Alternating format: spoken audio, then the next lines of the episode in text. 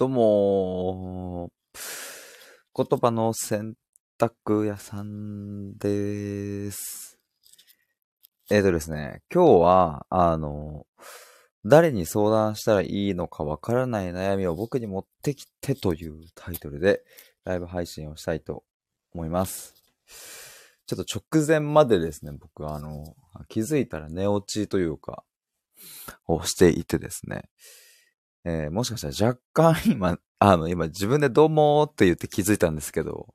若干寝起きの声の感じがして、ちょっと、あの、この時間にってなってます、自分で。ちょっと一旦、えー、紅茶を飲みたいと思います。はあ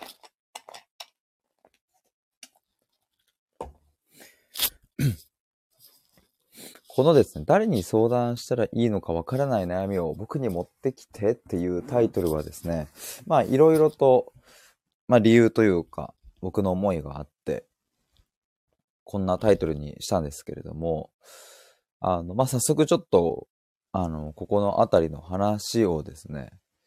ちょっとしようかなと思います。あの、昨日のライブ配信の最後の方にもちょっと言ったんですけれども、えージャンルがない悩みってあるなって思っていて、いわゆるジャンルですね。えっ、と、お金のこと、えー恋愛のこと、うん、体のこととか、うん、そういう、ね、病気の悩みだってそうかもしれないし、とか、友達関係、人間関係とか、うん、そういうジャンルってあると思うんですけれど、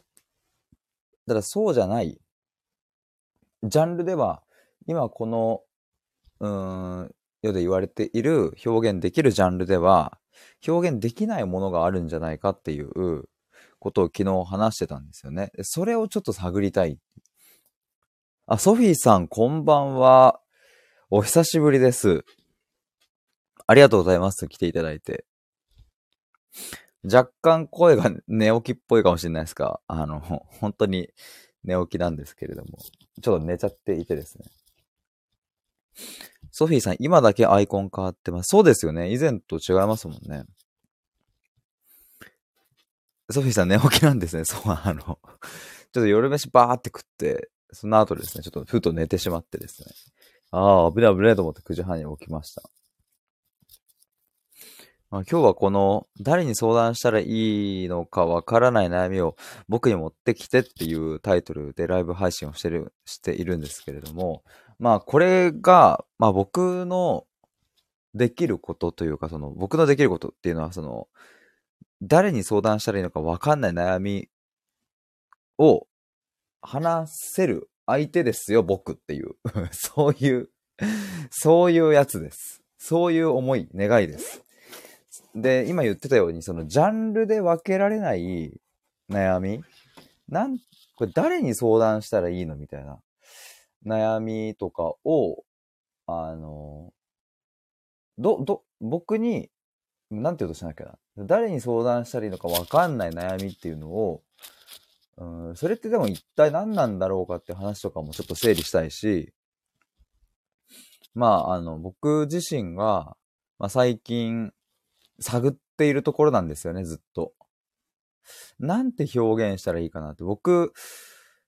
が得意なことだけど、それをなんて表現したら届けられるんだろうみたいなことを考えてて、まあ、それをちょっとなんか言葉にできたらいいなと思って。ソフィーさん、まさに明らかにする人ですよね、と。おー、嬉しい。言語化が得意なイメージ。いや、嬉しいですね。ありがとうございます。そう、でも本当に、あの、この前ですね、ライブをしているときに、えヒデさんって質問と言語化の人って感じがしますね、みたいなことをリサさんに言ってもらった回があって、まあ、めっちゃ嬉しかったんですけど、でも、でも本当にそうじゃねっていう、あの、自画自賛している日があったんですけれども、でもなんか本当にそうだし、で、まあ、あの、で僕がそれができるから、だったらこれを、うん、ちゃんと届けたいなと思っているわけですよね。ソフィーさん困ってヒデさんに相談したくらいだからって。いや、本当に、あでもありがとうございます。ソフィーさん、私は配信できなくなってしまいました。前のように。それちょっとあれですね、あの、その相談をね、できる時に、お話聞ける時にめっちゃ聞きたいですね。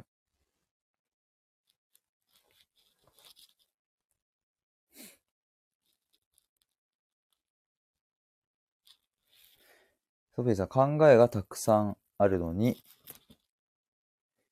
なるほど。それが前、なんか配信がうまくいかない、できないな、みたいな感じなんですかね。でも、なんか本当に、例えばでも今、ソフィーさんがおっしゃってるようなことって、なんかジャンル分けしても、なんて言えばいいんですかね。なんか多分その、スタイフの悩み専門カウンセラーみたいなの 別にいるわけじゃないし、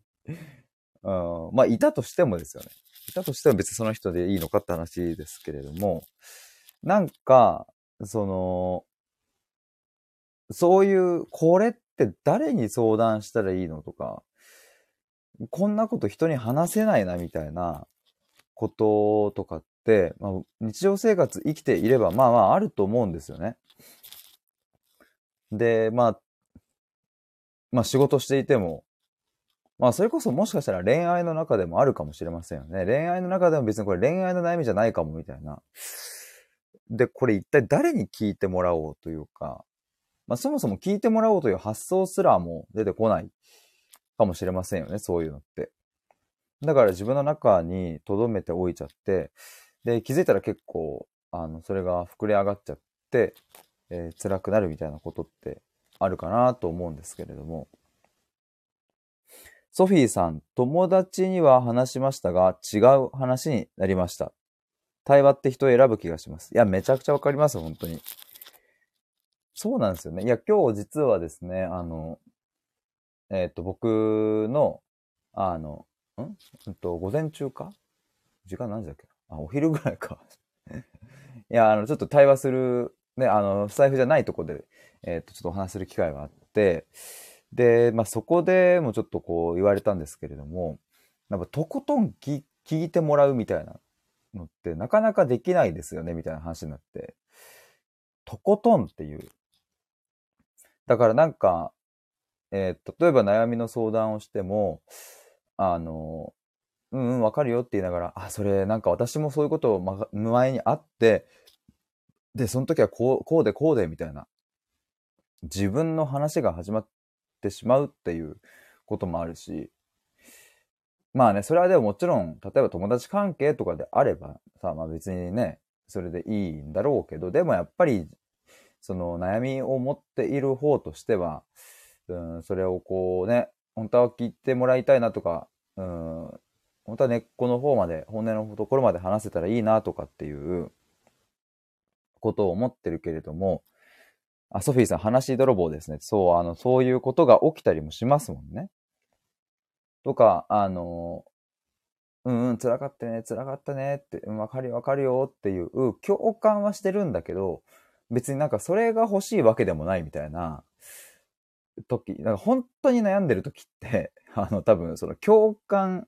だけして欲しいわけでもないっていう時ってあると思うんですよね、なんか。だからこう、まあ、なんだろうな、その人に寄り添って、えー、その人の話をこう丁寧に聞いていってっていうのは、まあとってもね、あの、ありがたいことなんだけれど、うん、それだけじゃないっていう感じとかがあって、ソフィーさん、客観的フィードバックが欲しいです。だからそこがね、なんかどういうわけかとかね、やっぱね、聞いてもらうってなかなか難しいなって思うんですよね。ソフィーさん主観的なジャッジメントではなくっていう。で、そう、今日その対話をしているときにですね、まあ、とことん聞いてほしいときってどうしてますかねみたいな話になったときに、ソフィーさん聞くにもいろいろありますよねそう、そうなんですよね。だからなんか、あの、そう僕もでもそう言われてみれば、あんまり聞いてもらうってえっ、ー、と、結構まあ、指で数えられるほどしかないなとかって思いながら、でもなんか今はですね、おかげさまでこうしてスタイフでも話せたりするし、うん、やっぱり考える、うん、考えたり、自分でこう悩んだりする土台みたいなものが、ちゃんとできたから、うん、多少別に人に話せなくても、うん、なんか自分の中でちゃんと、えー、解決できるみたいなことも増えてきたのでね。なんかまあそれはいいなとは思うんですけれど。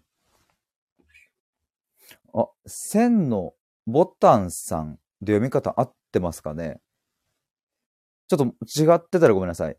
こんばんは、はじめまして。ボタンさんこんばんは。ソフィーさんこんばんはと。ありがとうございます。なんか、あのー、この誰に相談したらいいのかわかんない悩みってありませんっていう。で、もしそんなのあったら僕のところに持ってきてっていう、こんな思いでいますっていう配信を今 してます。なんか最近は自分の肩書きをどうしようこうしようみたいなことをいろいろ考えていて、もともとですね、心と言葉の探求やっていうふうに自分で言ってみたりだとか、まあ、あともっと遡ると、えっと、このラジオ配信のこのチャンネル名は、対話で思考を深めるラジオっていう風な名前でやってたりとか、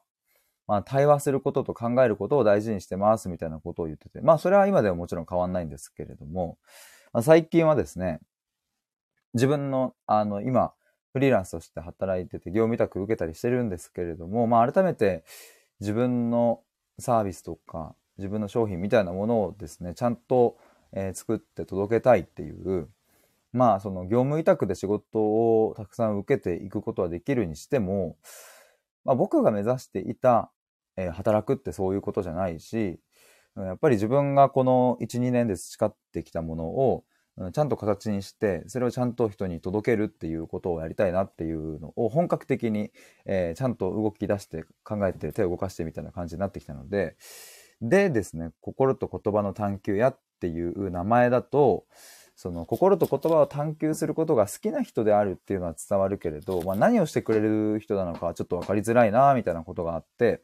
まあ、それでちょっといろいろあの試しで、えー、どの言葉がフィットするかなとかっていうのを、えっ、ー、と今考えたり、えっ、ー、としているところですね。あ、ソフィーさんありがとうございます。で、なんかそれを考えていく中で今日のこのテーマにたどり着いたって感じですね。ツイッターのプロフィールに書いたんですけれども、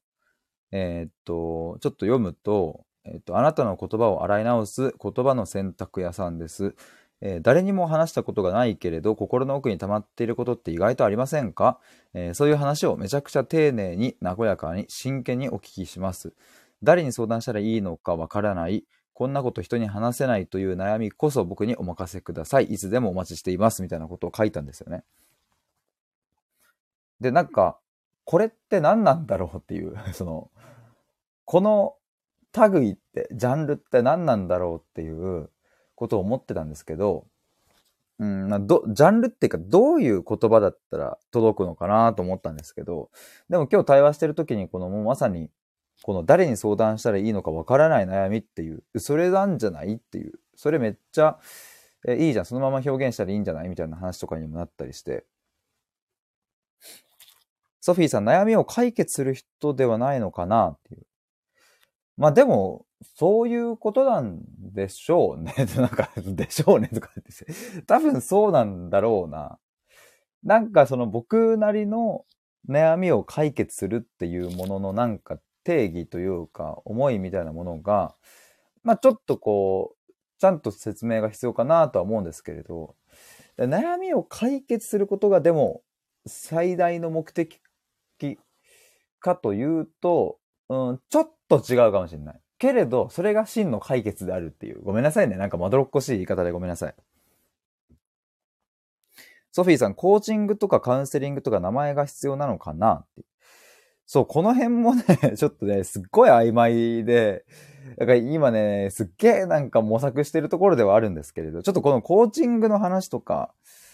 この前も出たので、ちょっとここをちょっと話したいですね。千のボタンさん、どこまで深い悩みを受け入れる覚悟、えー、があるのでしょううーん、なんでしょうね。あの、何を深いとしてな、どれを浅いとするかは、ちょっと、わからないので、あれですけれども、まあ、その、いわゆる一般的に重たいよねって言われる話のことを、深い悩みというふうに表現されているのであれば、あの、果てしなくどん底まで深い悩みを受け入れる覚悟を持っておりますというのが答えですね。私さん、あ、私さんこんばんは。普通に流れで読んだけど、私さんお久しぶりこんばんは。散歩のお供に聞きますって、ありがとうございます。もし何か、あの、気づいた点があれば、コメントいただけると嬉しいです。えっ、ー、と、ボタンさん、コーチングのプロの方と知り合いです。コーチングとの違いみたいなものを、この前、えっ、ー、と、こうちゃんっていうですね、スタイフの、えっ、ー、と、配信をされている、アウトプットディレクターのこうちゃんという方とですね、実は対話する機会があって、スタイフではないとこで。で、あの、僕がですね、体験セッションみたいなのをちょっと申し込みしたんですけれども、そこでコーチングとの違いとかってなんだろうねみたいなことをちょっと話してた時に、まあ一つ出てきたのは、まあコーチングはこう、目標とかそういうものがあって、そこまでこう、えー、コーチの人が、うん、導くみたいなイメージがありますよねみたいな話を二人でしてて、で、僕がやろうとしてることってて何かその目標に向かって、えー、僕が何かこう引き出すみたいな感じ、引き出すというか導くみたいなのではちょっとなさそうだよねみたいな話とかもしてたんですよね。だから、なんか例えばそのね、あの、そうだな。まあ、あの、すごいわかりやすいところで言うと、じゃあ、来年のいついつまでにこの会社で、えっ、ー、と、マネージャーに上がりたいと。で、マネージャーになるためには、えー、これこれこういう能力が必要で、そのためには、じゃあ、えっと、今年にこういう結果が必要で、えー、じゃあ、えー、それを、え、四半期でこういうふうに達成して、今月にはこういうふうなことが必要であると。で、そんな時に大事なのは、まあ、このマインド面とスキル面と、で、こういう振り返りの PDCA を回していくことが大事だよねっていう。例えばそういうふうに伴走して、あの、目標を持った時に伴走してくれるコーチみたいな人がいてくれたら、多分すごいいいんだろうし。ただなんか僕の場合は、そういう目標を決めてそこに向かっていく対話というよりはですね、このまあさっき言ったように、そして今日のこのテーマにも書いたように、この誰に相談したらいいのかわかんないっていう、で、こんなこと人に話せないみたいな、まあ言ったら過去から溜まっている蓄積みたいなもんを、あの全部そこにぶちまけるみたいな。で、このぶちまけていくことが、うん、ひいてはその未来の自分のためになるっていう感じなので、何か目標に向かうっていう感覚とはちょっと違うんですよね。で、そのこうちゃんという方とお話しした時に、でも自分の中で出てきたのは、うんと、それが僕と話すことによって最終的にどうなるかっていうと、なんか太陽に向かって走れるような感覚になるんじゃないですかねみたいな話をしてて、えー、どういうことかというと、その太陽に向かって走るぞみたいな、いわゆるこう青春っぽいあのシーンあると思うんですけれど、あれって別に太陽に本当につくと思ってるかっていうとそうじゃないし、で、絶対に太陽にはつかないし、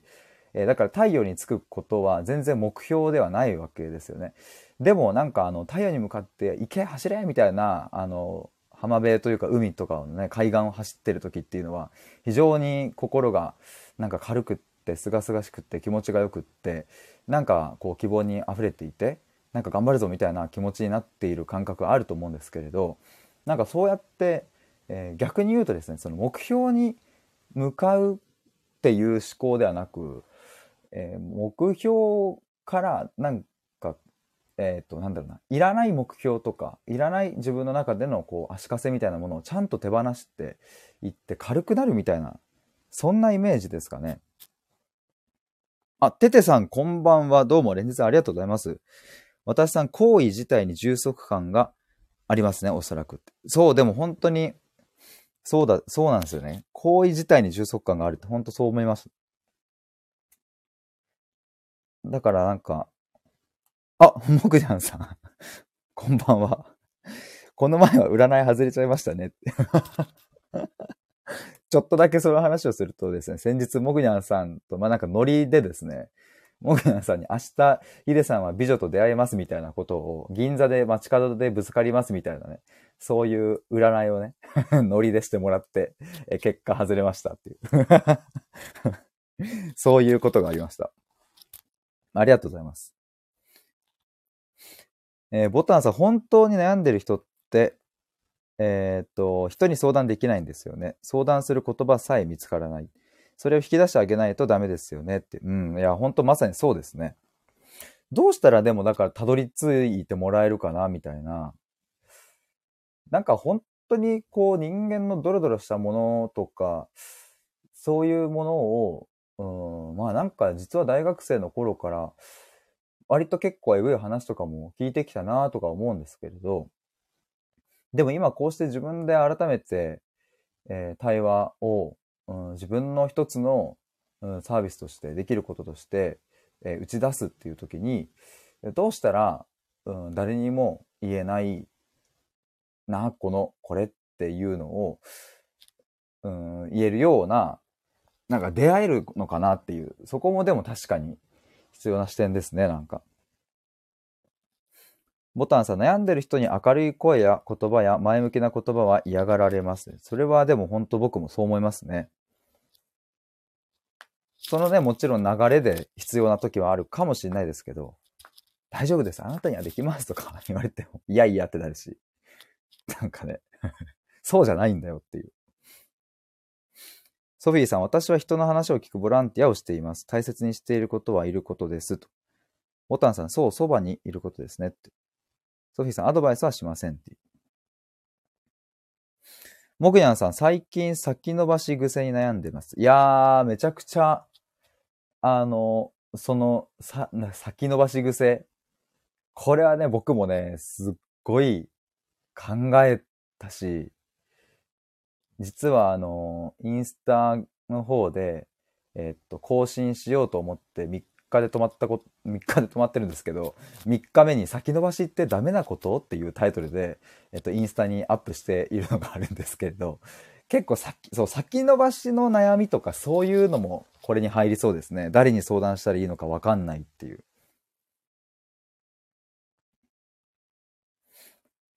ボタンさ、何でもいいからいつでも聞くからね、そんな言葉で心を開いてあげると。男性はどうしても答えを出してあげようとするからって。確かにね、答えはね、別に僕もね、いらないなと思うんですよね。まあ何を答えにするかっていうあれですけれども。モグニャンさんが、えー、先延ばし癖でソフトバンク電気強制退会させられたし、ローン組めなくなった。ソフィーさんが、え、モグニャンさんって。えっ、ー、と、千のボタンさん、明日やろうはバカ野郎という言葉がありますっていう。ソフィーさんがボタンさん男性とそれで喧嘩しました。僕ね、明日、この、僕、その、そのさっき言った、えっ、ー、と、インスタの、えっ、ー、と、投稿に書いたんですが、明日やろうは超最高っていう僕の合言葉がありますっていう。まあ、明日やろうと結構超最高だなって思うんですよねっていうのは、なんかまあ前にも話したかもしれないですね、どっかで。まあ、それももちろんね、全部が全部そのシーンに当てはまるわけじゃないですけれど、モグニャンさん、かなり重症ですね、と。ソフィーさんは、私はバカ野郎だわって、今日しなくていいことしたくないのっていう。いや、でもこれなんでその先延ばし癖が起きているかみたいなこととかも、あの、結構そこはね、すごい、えっと、深掘りしていくと、非常にこう見えてくるものがあって、なぜ先延ばしするのかっていう、それってなんかこう意志の弱さとか、あの、そういうものに紐づいているケースはあんまりなくってというか、そもそも意志の強い弱いとかで先延ばしってそんなに決まってない感じがして、実はなんか心の中というか、うん、自動的にブレーキを踏んでしまうような、あの脳内プログラミングがされてしまう、うんと過去の経験とか、うん、自分の思考とか、そういうものがね、結構、うん、蓄積とかであるなっていう感じがするんですよね。えー、っと、ボタンさん、今日しなくていいことはしなくていいよっていう。よかったって。先延ばしはしな、したくないからですよねって、それだけ。まあ、それだけでもないってっていう感じはそう、したくないからしないっていうことだけでもない気は僕はしてて、そう、あの、もちろんそのね、ボタンさんがおっしゃってるしたくないからっていうパターンもあるんですけれど、でも、本当はしたいのに、できない、どうして？みたいな。これ今日やりたいのに、ついつい YouTube とか見てしまって、ああ、またもうこんな時間。あ、なんで私はできないんだろうかみたいなね、こととかあると思うんですけれど、それはなんかね、結構、あの、深いとこにある、やっぱり過去からの蓄積みたいなもんはね、多い気がしますね、なんか。もぐやさん、先延ばしする、先延ばし癖する人って末っ子に多いイメージなんですよね。あー、なるほど。確かに僕の弟も、あの、まあ、僕も結構先延ばし癖強いですけど、あの、弟は結構もっとあるかも。僕はなんか今はね、結果先延ばしにしてるんだけど、その、先に伸ばしたっていう感覚が、ちょっとか、なくなってったというか、だからまあ、やってることは先延ばしなんだけど、先延ばしという認識ではなくなったのかなっていうのが、一つありますね。ソフィーさんが、うんうん、モグニャンさん、長女ですが先延ばししますっていう。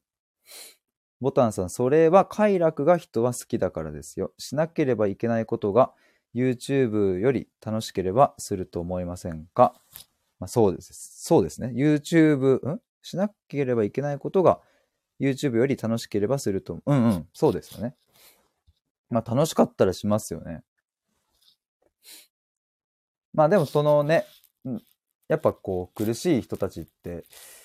どうしてだろうっていうここにやっぱ悩まされると思うのででもこれはね結構あの僕はなんかあのなんでそうなってるかのメカニズムというかどうして自分を止める何かがあるのかっていう。でその何かは一体何なんだろうっていうことをですねあのめっちゃ探求して深掘りしていくとまああの結構あの必ず出てきてこをでも見るっていうのってなかなか普段の自分一人で考えてもたどり着かないしなかなかそうやって対話する人もいないからぜひでもなんかそういうのとか考えたいし一緒に話したいなと思いますね。もくにゃんさん、小さい頃から試練に立ち向かう癖がついてないのも原因なのかなって、すごい甘やかされて育ったからっていう。なるほどね。なるほど、なるほど。いや、こういうのとかもさ、めっちゃ話したいっすね。なんか、試練っていうもの、そしてそこに、うん、それこそ立ち向かうとか、経験することの、うん、価値ってどれくらいあるんだっけとかっていうのって、うん、割と考えていくと面白いなと思うし、やっぱりなんかこの、日本の精神風土的に、割とこう、うん、苦労を変えみたいなね、ちゃんと苦労しないと、一人前になれないみたいな空気感って、えー、っと、あると思うんですけれど、それ本当かっていうところへの疑いとか、うん、なんかこ、こんだけ苦労したから、ね、あの、あなたも苦労しなさいみたいな感じの雰囲気とかさ、もうなんかあると思うし、ソフィーさん、ヒデさんの話聞いてたら話したくなってきました。いや、嬉しいです。こんなこと言っていいのかなって思ってしまっていました。ぜひ、何でも、あの、そうそう、あの、本当にでも嬉しいです。ボタンさん、本当だと思いますよっていうのは、その、苦労を変えってことのところかな。ソフィーさん、ヒデさんって会話を楽しんでいます。いや、そうなんですよ。ありがとうございます。そう、あの、別に答え出したいわけでもない。けれど、僕が一番やりたいのは、そのお相手の中に、えっ、ー、と、埋まってる、なんか核みたいなもんを一緒に探していくことだし、で、その、さっき言ったように何か足かせになってるものってその核にまとわりついてるんですよね。本当は子供のように純粋で天真爛漫で無邪気で、えっ、ー、と、何か自分もワクワクするものみたいなものが発見できるような、そんな核みたいなのが人間にはあるんだけど、それがどういうわけかいろんな経験を経る中でその核を覆いかぶさるようになんかべっとりくっついてる汚れみたいなものがあったりするんですよね。それをなんか一枚一枚剥がしていったりとか、うん、するとするっていう、そこをなんか一緒に楽しんだりしているし、本当に対話するときですね。悩みを聞くときは。だし、まあ普段のの会話もそうですよね。なんかシンプルに楽しんでるっていう。ボタンさん、相手に苦労は求めませんがっていう。まあそうですね。まあ苦労が自分のそのね、まあそれで言うと僕も去年なかなか大変なね、時期があったので、まあそれのおかげで今があるな、みたいなことはすごく感じますしね。ててさん、やりたくない苦労が、えー、後からいい思い出になるってことありますよね。そうそう、そうですよね。だから結構ね、引きで見るとね、あの、まあ、渦中にいる時ってなかなか大変ですけど、まあ、今となってみりゃ、みたいな、あの時の経験もみたいな、それこそ2020年のね、2月1日に母親が、まあ、余命1年だって言われたあの日はもうなんか、絶望しながら僕は帰りの電車に乗って、なんか周りの音もあんま聞こえてなかったような、でもめちゃめちゃ鮮明に聞こえるみたいな不思議な時間でしたけれど、なんかあの日のこ、あの日にね、なんかこう、客観的に捉えるとか引きで見るって難しいけれど、でまあ今になってみりゃ、やっぱりあそこからの約1年、2年の経験が僕を作ってくれてるなとかとも思うのでね。ててさん、えっ、ー、と、話したかったけど怖かったんだ。気づけました？ありがとうって。いえ、とんでもないです。むしろ、あの、今日聞いてくださって嬉しいですし、なんかやっぱコメントいただいて、それに対してね、こうお話ししてると僕も、なんかこう、まあ、一人で収録するのも楽しいけど、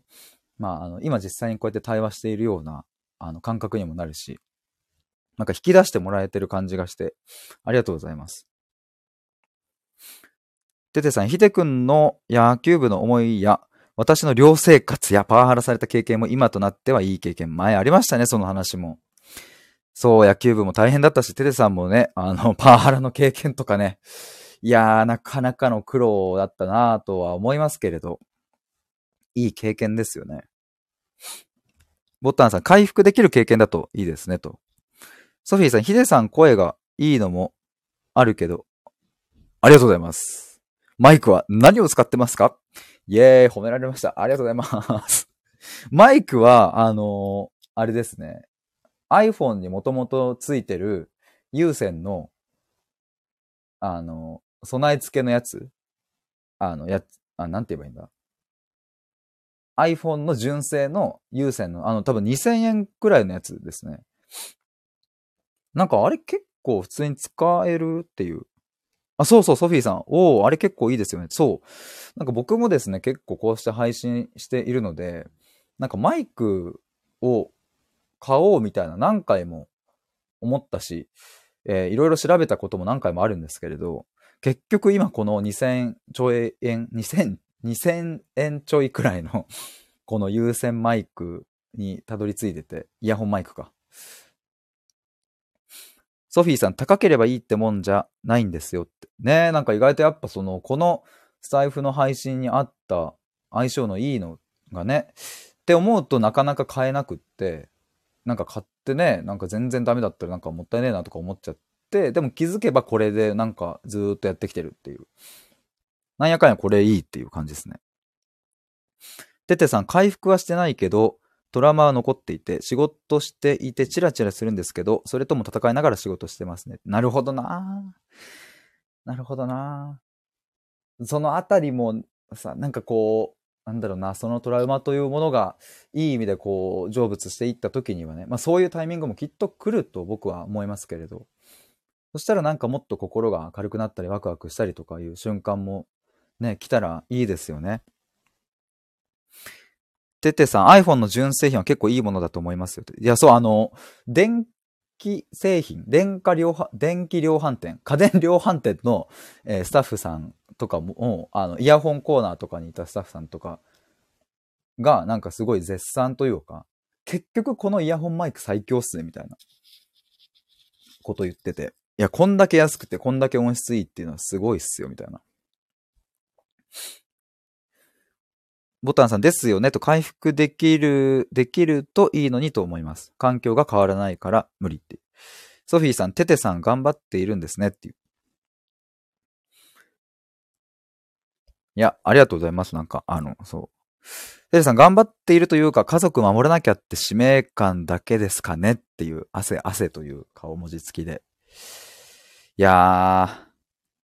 ー、ねえ、本当に。でもなんかそういう人の力にもなりたいなとかっていうのをなんか思ったりしますね、なんか。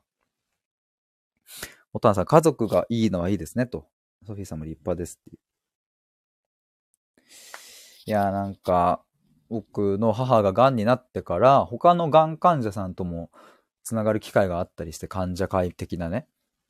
で、そこで、とある、うん、50代、40代ぐらいの男性が、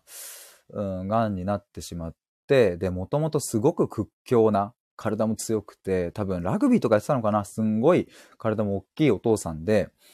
まあ言ったら家族みんなそのお父さんがね、もう信頼してて、で、もう体もでかいだけじゃなく心も強くってみたいなお父さんだったのに、まあ癌になってしまって、すごくこう痩せてね、細くなってしまい、っていう、でもお父さんとしては家族に心配かけまいと、えー、気丈に振る舞っているし、大丈夫だ、俺はまだまだ生きるんだっていうふうにしているんだけど、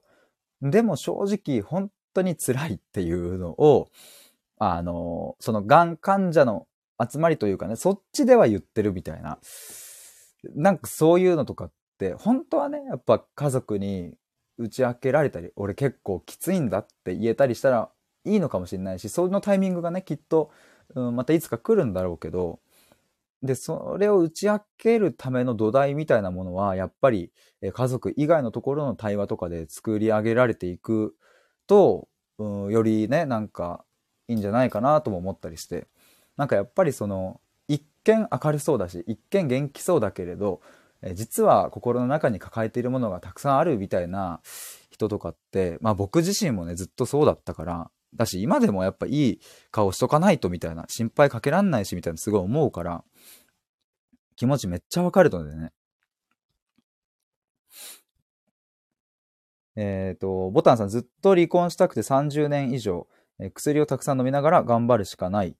悩みと。なるほど。テテさんがパワハラで落ち込んでいた時、奥さんに会社辞めてもいいかって聞いたことがあって、えー、いいんじゃないって2つ返事してくれてねって。それも今となっては、えー、その後の頑張りの原動力かなっていう。えー、ボタンさんもテテさんいいですねっていう。テテさんが、うん、その一言に救われました。あ、ヨッシーさんこんばんは。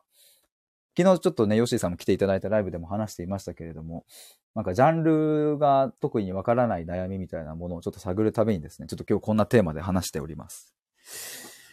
いやー、やめていいかつっていいんじゃないって二つ返事で 返してくれるのって、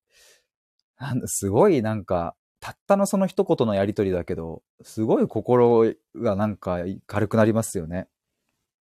救われますよね。ボタンさん、えっと、吐き出させてくれそうだったから入ったけど、えー、重いのでやめておきます。皆様、お若そうだし、お邪魔しました。ありがとう。まあ、あの、また、多分まあ、ライブ配信だとね、ちょっと皆さん、あの、いろいろこう聞かれてるのもあるし、僕も突っ込んだ質問は、やっぱりどうしてもね、あの、ライブ配信の中だと、あの、しないので、もし、あの、話したいなっていうのがあれば、ぜひ、あの、LINE の方からですね、今、あの、受付してるみたいな感じで、まあ、そこもなんか早く整えなきゃなと思いながら、まあそれも先延ばしっすね、そういえば。一応でも整ってはいるので、で、予約フォームみたいなものも、ものも、ちゃんとカレンダーと連携させてですね、えー、自動で入るようにしてみたいな、ズームリンクを送るようにしてみたいなのも作ったりしているので、まあ、あの、もしよかったら、お待ちしております。テデさんが結局辞めずに頑張りましたっていう。やっぱ支えってね、なんか本当に、なんか、なんだろうな、なんか自分のことを本当に近くで支えてくれる大切な人がもう一人いてくれたら、なんか僕ももうそれでなんとかやっていけるとも思うし、まあ、自分もそういう存在になりたいなと思うし、もし将来的にね、結婚することがあれば。なんかさ、だからやっぱりなんだろうな。よくあるあるのことで言えば、子供が学校に行かないみたいな時に、えー、ダメだ、そんなのは行かないとダメだろうとかって言うんじゃなくってさ、やっぱ行きたくないなっていうふうに言った時に、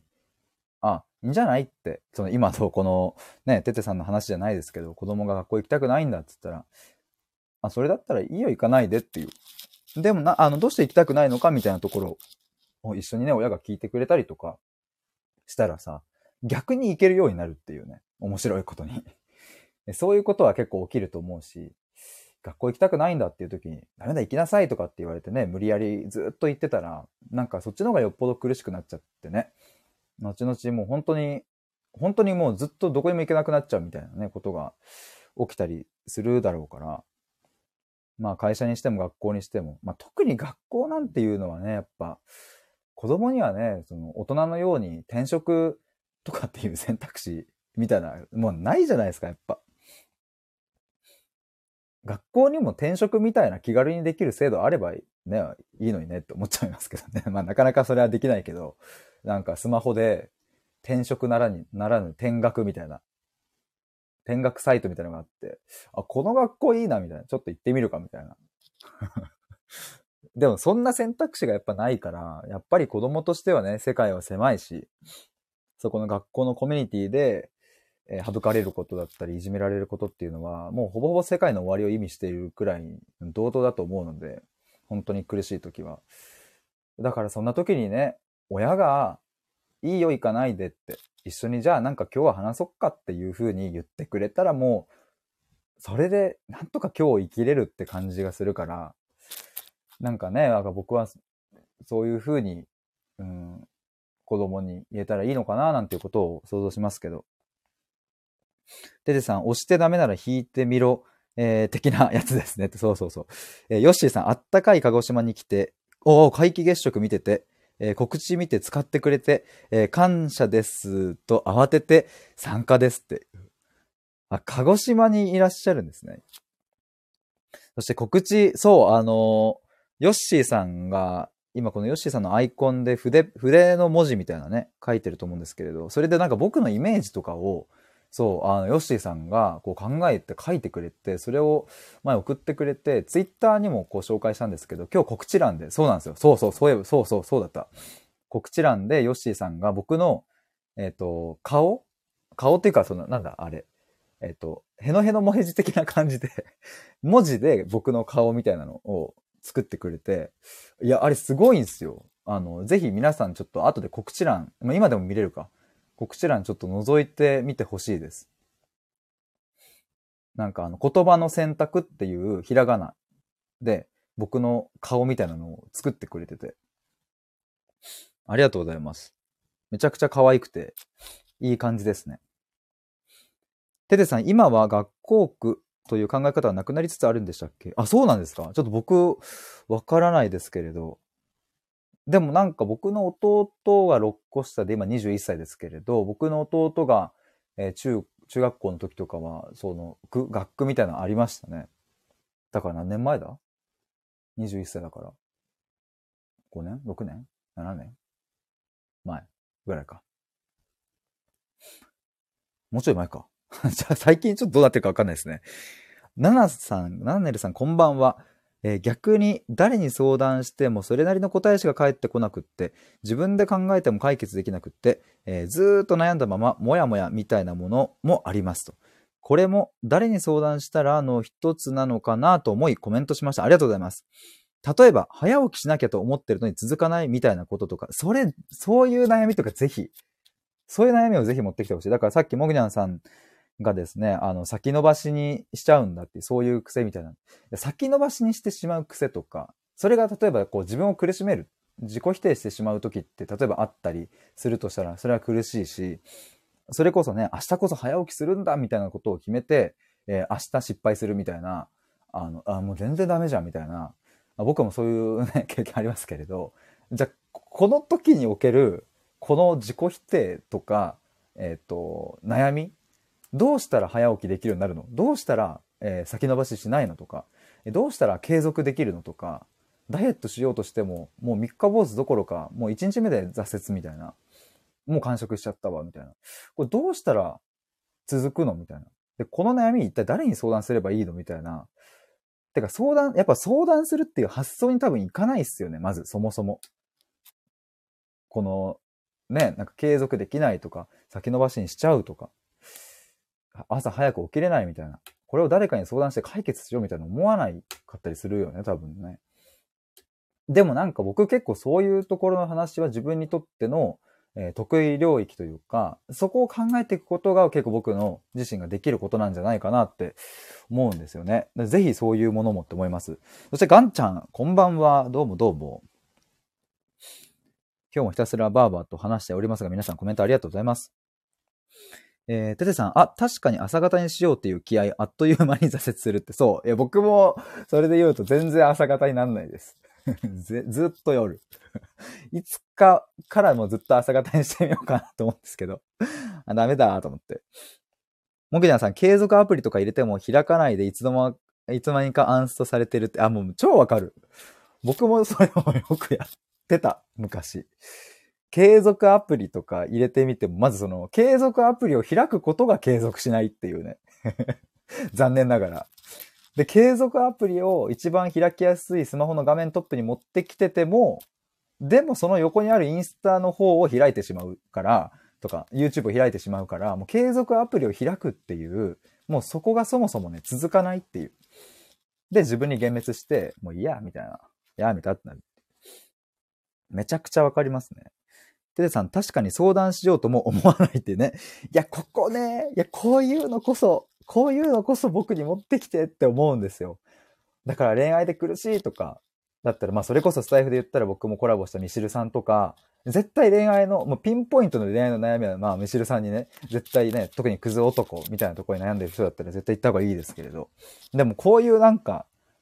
この、なんて言うんですかね。誰に相談で、相談という概念すらも湧いてこないようなこととかっていうのが、これ僕はどうしたら、だからなんだろうね、継続するための、ね、なんか対話しますみたいなのもなんかでも、なんかちょっとやぼったいしな、みたいな。そして、ゆるゆるちゃん、こんばんは、はじめまして。ゆ、ゆるゆるちゃんっていう、いいですね。なんか、めちゃめちゃいいですね。ゆるゆるちゃんっていう。こんばんは、はじめまして。そしてこのアイコンのペンギンですか？かわいいですね。ゆるゆるゆるちゃんって感じがしてますね。このアイコンが。モグニャンさん、努力でなんとかなるじゃんって言われてしまうような悩みって相談というより愚痴と捉えられてしまう。ああもうまさに、わかる。なんかやっぱね、そう、努力でなんとかなるじゃんっていう風なことって、非常に残酷だなっていうか苦しいなというか、でも、それ言えちゃう人ってよく言えんなって思うんですけれど、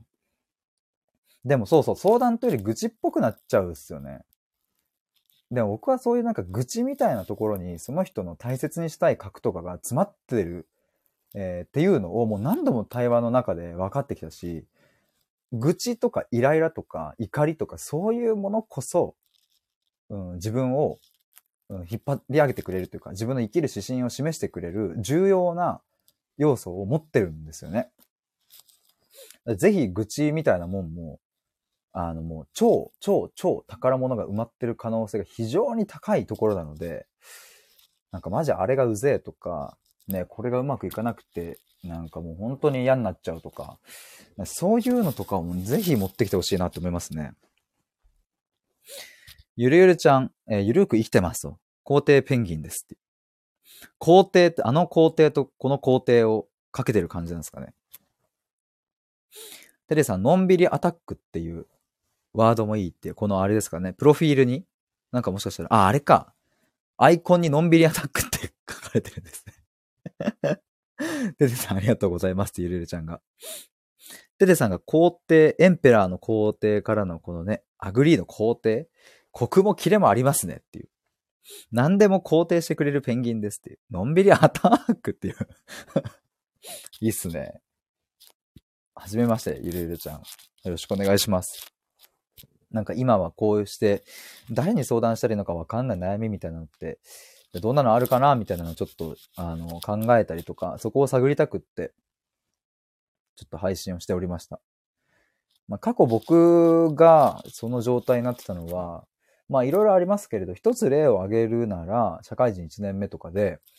うん、自分が本当に行きたくて入った会社だし、憧れてた会社だし、いや、入れて嬉しかったし、えっ、と、あ、ここで頑張ろうって思っていたのにもかかわらず、頑張れない自分がそこにいて、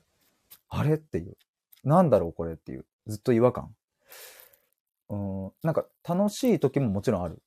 なんかね、あの、同僚と話してる時、先輩と話してる楽しい時もあるんだけど、一向にやる気、モチベーションが、なんか、こう、ぐわって自分を突き動かすものが何も出てこなくって、そこにずっともがいてた。で、こういうのとかもうまさに、うん、当時の自分は誰に相談したらいいのかわかんなくって、でもなんか知り合いのね、コーチングやってる人とかにたまたまちょっと相談してみたりとかしたこともありましたけれど、全然なんかこう、今となってみれば全然ね、うん、パッとしなかった。当時はなんかもう藁にもすがる思いだったので、なんかやってみますみたいな感じでやってみたけど、全然続かねえしみたいなね、そんな感じだったかな。いろいろ自己分析のワークショップみたいなのを、なんか自分と知り合いで主催してみたりとか、なんかいろいろこうもがいてたんですけど、いつになってもその手がかりは見つからない。ずっともがいてた。朝早くも起きれない。勉強もできない。なんかこう、振り返りみたいなものも自分でできない。なんかサボってしまう。力が入んないみたいな。でもなんか仕事をやってる風に見せることだけはどんどんどんどん得意になってって、なんか自分の理想とはどんどんどんどんかけ離れていくっていうところにギャップを感じ、苦しさを感じてましたね、すごく。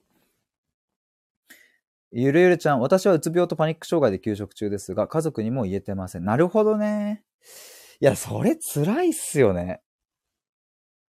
社会人1年目ですって。いや、本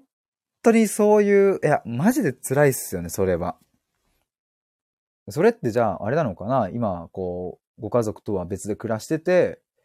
で、まあ、別で暮らしてればね、別に、その、働いてることにしちゃえば、ね、ある種ね、そういうふうにこうごまかせちゃうみたいな感じなんですかね。テテさん、社会人、えー、26年目ですって、46歳って。ゆるゆるちゃん22歳ってテテさん、それって頑張っても頑張ってもやってもやってもエンドレスな仕事が疲弊をもたらすんだろうね。そうなんですよ。ゆるゆるちゃん、倍以上生きてる先輩っていうね。テテさんね。ほんまじゃってテテさん。ゆるゆるちゃんが今関東と実家関西なんです。なるほど。いやー、なるほどね。いや、僕もですね、パニック障害にはならなかったけななかったけど、去年ですね、母親が亡くなる2ヶ月くらい前にパニック発作が起きたりしてて、だからね、あの、全然、なんだろうな、その、症状とかはきっと違うんだろうけれど、その苦しみみたいなものは僕は一回深く、うん、痛感したので、えどれだけそれがね、うん、大変かっていうのもね、あの、僕も想像がね、あの、できるし、本当の意味で全てわかることは難しいかもしれないけど、ゆるゆるちゃんが辛かったですね、と。ね、いやだからでもそういうね、経験もあるから、なんかさ、やっぱその、言えないっていうことの苦しみは、なんかすごい痛いほどわかるというか、僕もその小中高大、社会人と、やっぱね、人に言うみたいなことがもう、そもそもなんかできなかったし、やってこなかったんですよね。で、まあ、そんな名残かというか、別に今でも別に友達に悩みを、うん、聞いてもらうとかっていうのが、まあないし、でも、おかげさまでこうしてスタイフで出会った皆さんとか、えー、僕が、あの、先月まで作っていたコミュニティとかがあったり、えっ、ー、と、そういう皆さんと出会ったおかげで、なんかそういう人と対話する中で自分の聞いてもらったりとかっていうのが、あの、なんかね、してもらえるようになって、すごく嬉しいなとも思うし、でもやっぱり僕はこういう場所を必要としてたんだな、みたいなことも今年1年間、2つのコミュニティを運営してきたりして、そういうこともなんか分かってきたんですよね。だから言えないっていう、誰に相談したらいいのか分からない悩みっていうのが、まあ超辛いということも分かるし、でもだからこそ、そこをなんかね、あのこんなこと言ったらこんなこんな程度の悩みで人に相談したら笑われちまうかなみたいなものとか、そういうのとかこそ、もうぜひ持ってきてほしいなみたいな思いますね。ヨッシーさん、家族だからこそ言えない、言いにくいってありますよねって。そうなんですよ。そう。めっちゃそうなんですよね。だからね、あの、だからこそでもこういう赤の他人みたいな存在で、えー、ここまで深く話を聞くみたいなものができるといいんだろうなとも思いますし、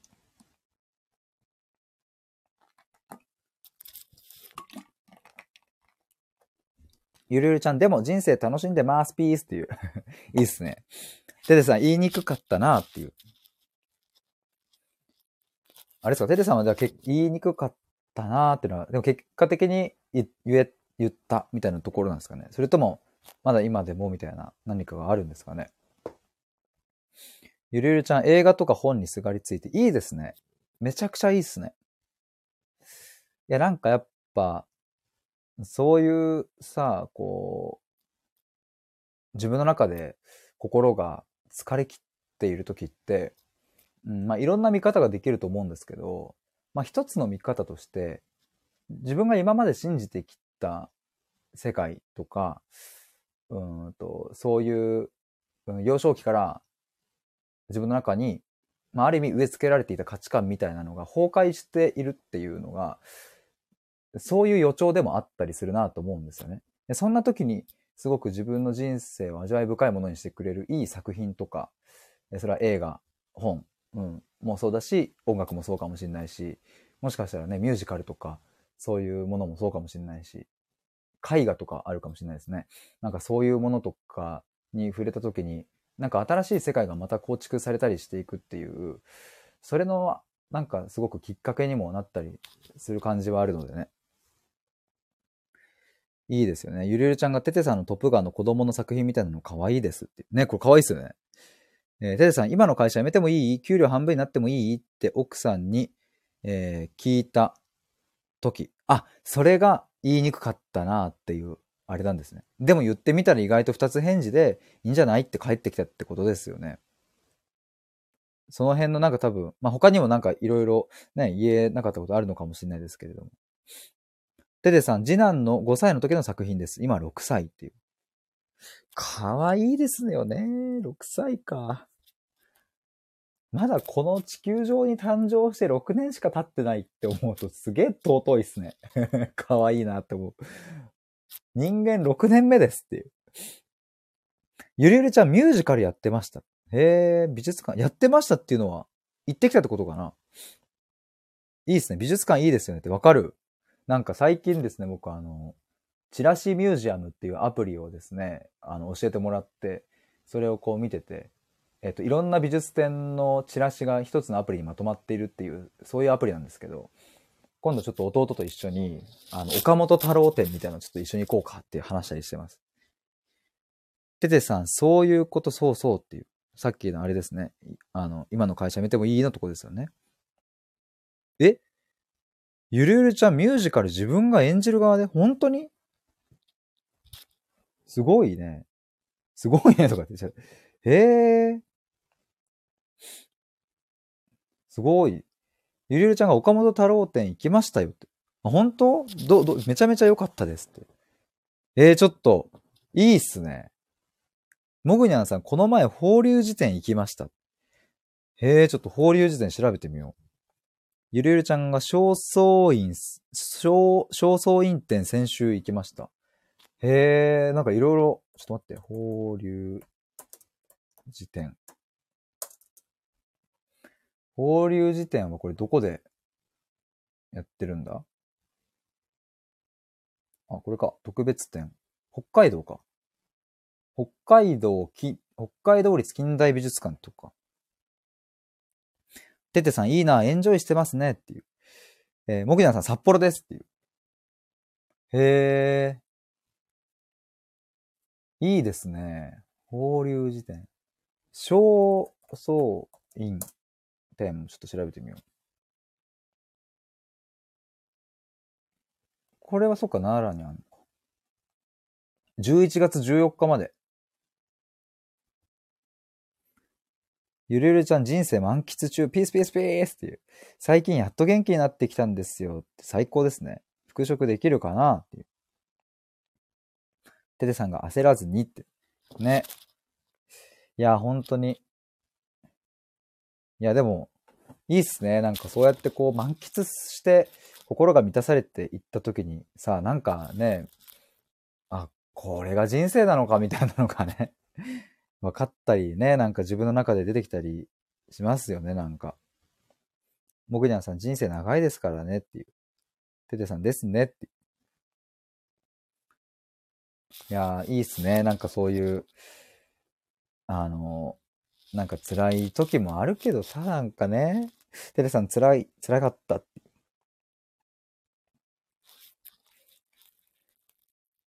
なんか、こう、どう、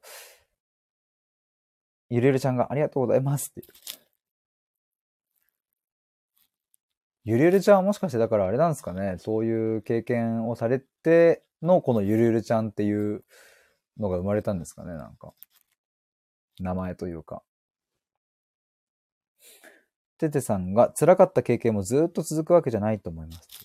ね、まあそうなんですよね、本当に。まあもちろんね、なんか、人によってはその悩みがさ、すっごい長く続く時もあるからさ。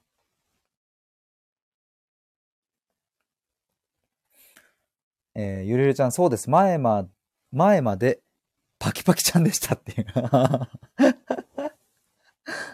行動、行動みたいな。なるほどね。だからそれがすごくこう、自分をね、うん、ちょっと苦しめちゃったみたいなとこがあるんですかね。パキパキちゃんからゆるゆるちゃんへなったんですね。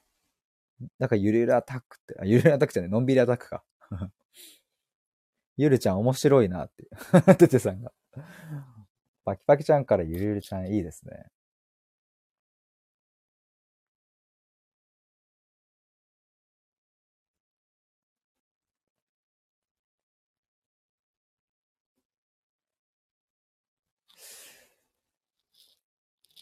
いやー、なんか、どうなんすかね。どうなんすかねってな、すいませんね、なんか。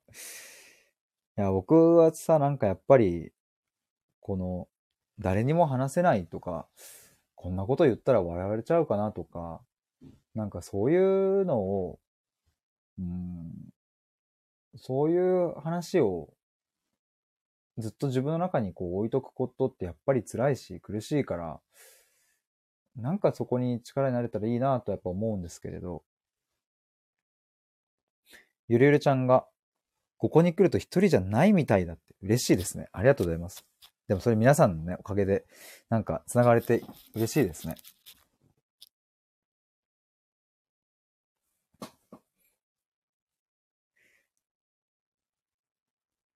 なんかね、いや、つい最近僕あの、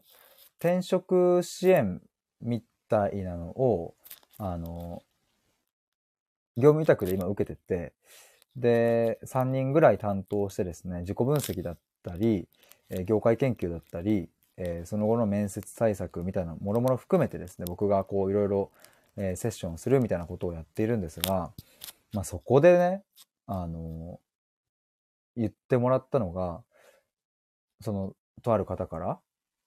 今こう話してて、一かけらも飾ってないで話せてますっていう。こんなにも自分の過去のことを、えっ、と、まあ、言ったら他人ですよね。人に対して、ここまで話せたのって本当に初めてなので、もうすごい嬉しいし、胸が熱くなるし、うん、なんか魂が感じるくらいの話ができてますみたいなことを言ってもらってですね。まあ、その時はもう、あの、これでも変わってニヤニヤしながら、ありがとうございます、嬉しいですってずっとニヤニヤしてたんですけど、でも本当にそれが嬉しくって、でもなんかそういう風な対話を僕はずっと求めて、僕自身も求めていたし、で、それを求めている時の辛さをすごくわかるから、だから僕は、まあ死ぬまでに、僕はなんかどんな意味をこの人生に見つけ、見出して、まあ、どんなことをこの世界に残せるかなと思うと、やっぱそこかなっていう。なんか、ヒデにだったら、なんか話せますわ、みたいな。話せるわ、みたいな。なんか、そしたら俺も生まれてきた意味あったね、みたいな思えて死ねるから、なんか、そうやって生きてたいし、そう思って死んでいきたいっていう、まあ、それが一つの僕のゴールですかね、なんか。モグニャンさん、平和な世界スタンド FM。スタイフ平和ですよね。最近どうなんだろうな。まあ、若干変な人入ってきたなっていう感じはありますけれど。僕も一回なんかあの、前も話したかもですけど、コロナのワクチンを打つと死にますとかって言われて、ライブ中に。あまりにもそれがしつこかったから、もうその場でブロックしましたけど、そういうちょっと危ない人がなんかいるなっていう感じはしますけど、でもなんか多分他のさ、こういう配信のプラットフォームに比べたらめちゃくちゃ平和ですよね、きっと。昔対話した時にも、別の配信のプラットフォームですんごい誹謗中傷を受けまくったけど、こっちでは全然そういう言葉がないからびっくりしてますみたいなことを言ってる方もいて、だからね、すんごい誹謗中傷を受けるっていう、もうプラットフォームとしてでもそういうのが成り立ってしまうような場所って怖いなと思うし、でもスタイフさすがだなと、その世界観とか。テレさん、ザ・ワールドや本当にスタイフ、そもう本当にありがとうって感じですね。ゆるちゃんが一番平和なライブ配信アプリだと YouTube で見てインストールした。あー、YouTube でそういう風に言ってる方がいたんですね。でも平和ですよね。本当に。僕もなんかそう平和なライブ配信を、あの、やっぱりしたいなって思うし。でもそれがなんかちゃんとこのプラットフォームに、ね、あの、っていう支えがあるから、ね、やっぱりこう、なんか、ガーガーガーガーこう文句言ったりだとか、自分の意見だけしか言わないみたいな人たちだけが集まっちゃうようなプラットフォームだと、どれだけね、配信者側が頑張ったとて、ね、そういう人たちは入ってきちゃうから、難しいですけれど、やっぱそれがすごいスタイフの良さって感じしますよね、なんか。テテさん、平和というか真面目にふざけているというかっていう、そうそう。真面目に不真面目ってなんだっけ？あの、解決ぞろりの歌でなんかありましたよね。真面目に不真面目。なんたららららみたいな。そう、真面目に不真面目って結構、真面目にふざけるっていう、結構僕大事ですね、なんか。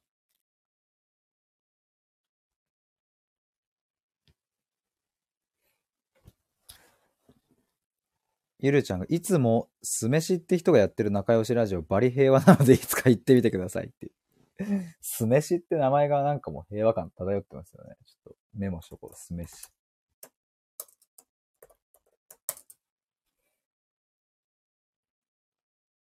あ、今、酢飯さんのチャンネルがパソコンの Google、パソコンの Google っていうかパソコンで調べたら出てきました。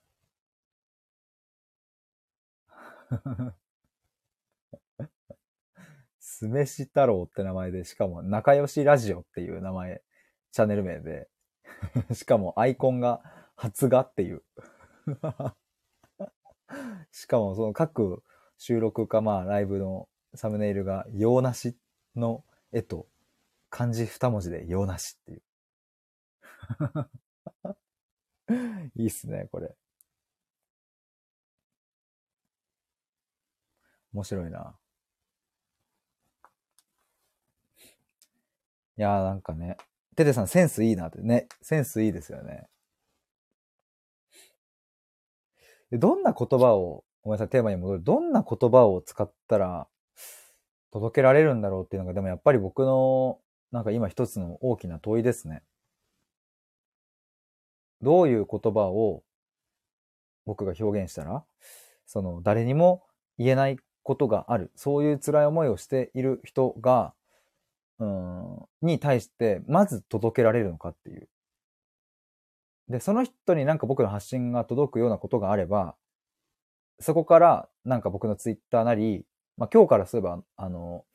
更新をはじ、あの、また再開したノートのブログとかで読んでもらったりとか、そうやってなんかこう僕のことを少しずつ知ってもらえれば、あ、なんかこいつと話したら、ちょっといいかもみたいなふうに思ってもらえるとは思うんですけれど、どうしたらそういう人たちに、こうちょっと、お、なんか覗いてみようって思えるような風になるかなとかって、そこがなんか今僕の中での一つ考えたいし、言語化したいなってなってるところで、まあそれをですね、僕なりに今言語化したのが、この誰に相談したらいいのかわからないとか、こんなこと人に話せないという悩みこそ僕にえお任せくださいみたいなツイッターに書いてみてるんですけど、まあ、心の奥に溜まっていること、そういうものを、まあ、丁寧に和やかに真剣に僕はお聞きするし、対話するのでっていう、っていうふうに表現はしておりますが、まあ、なんかここら辺はこれからもいろいろアップデートしながら考えていきたいなと。あ、ゆるゆるちゃんどうもありがとうございました。また、あの、ゆるゆるアタックでお待ちしております。な間違えた。のんびりアタックだ。ゆるゆるアタックじゃないですね。お疲れ様です。ゆるゆるちゃん、あ、これバイバイなんだ。あ、拍手のつもりでしたって。なるほど。これバイバイですね。僕は多分そう、バイバイで捉えてましたね。ありがとうございます。拍手ってことですね。そう、どうしたら届くんでしょうね。だからそれがさ、うん、やっぱりなんか、もっと具体の、うん、言葉でなったらいいのかななんかこう、これで悩んでる人みたいな。まあそれで言うとそういえば先日僕なりに表現した言葉としては、うん、僕と話すと、話すとというか、なんかど、どういう人に来てほしいかというか、どういう僕は対話をしているのかみたいな話かな。それで言語化したのは、その、やる気とかモチベーションに左右されることがまずなくなる。そして自分を苦しくさせる固定観念にとらわれなくなって、えー、そして心の底からワクワクすることを見つけられる。でそれをこう軸として自分の人生を進めていくことができるっていうのが僕の対話だみたいなことを、まあ、ちょっと言語化してみたりしたんですよね。まあ、裏を返すとですね、えーやる気とかモチベーションみたいなものに左右されまくっちゃって苦しいみたいなことだったり、そういうものがある人が来てほしいなってその時は思ってたんですけど、11月これ4日だから4日前に言語化したんですね。テテさん、スタイフの時間管理術の八木さん、ひでくんご存知でしたっけ？はい。八木さん知ってます。一回、ちょっとちょろっとお話ししたかな？多分、あの、ようさん、かしめようさんとこのチャンネルか何かで、ちょこっとコラボをする流れになって少し話したような記憶がありますね。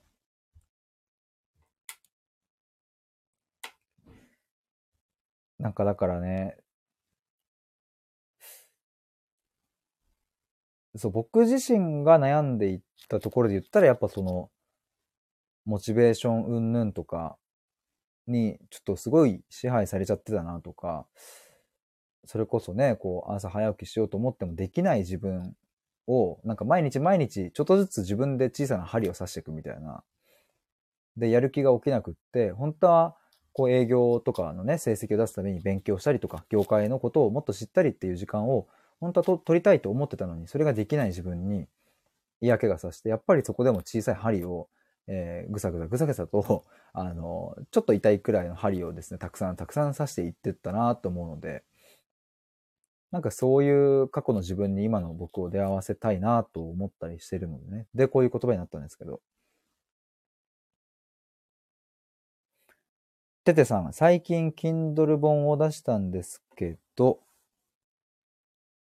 えーあ、先にちょっと読んじゃいますね。モチベーションで仕事をするのは、本当は利口ではないみたいな。ああ、僕も Kindle 本それダウンロードすればさせていただきました。まだちょっと途中しか読めてないんですけど。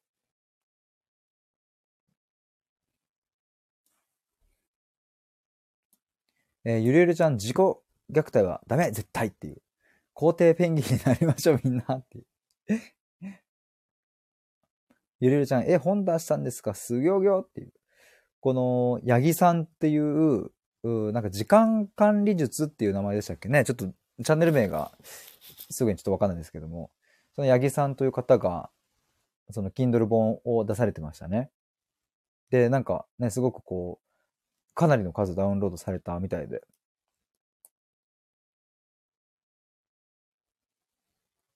ゆるゆるちゃんがツイッターで皇帝ペンギンあります ?4 癒されます。ツイッターでそういうあれがあるんですか？肯定してくれるペンギン？調べてみます。皇帝ペンギン。これかな？皇帝ペンギン。これでも普通のなんか、一般の方のアカウントかな？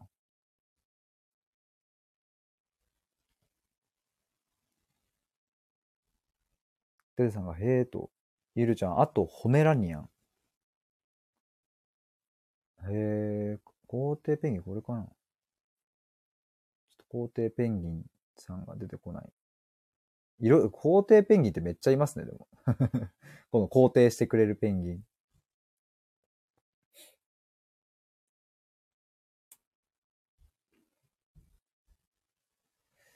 そう、でもね、モチベーションで仕事をするのはっていうところを話してましたけど、そう、僕も、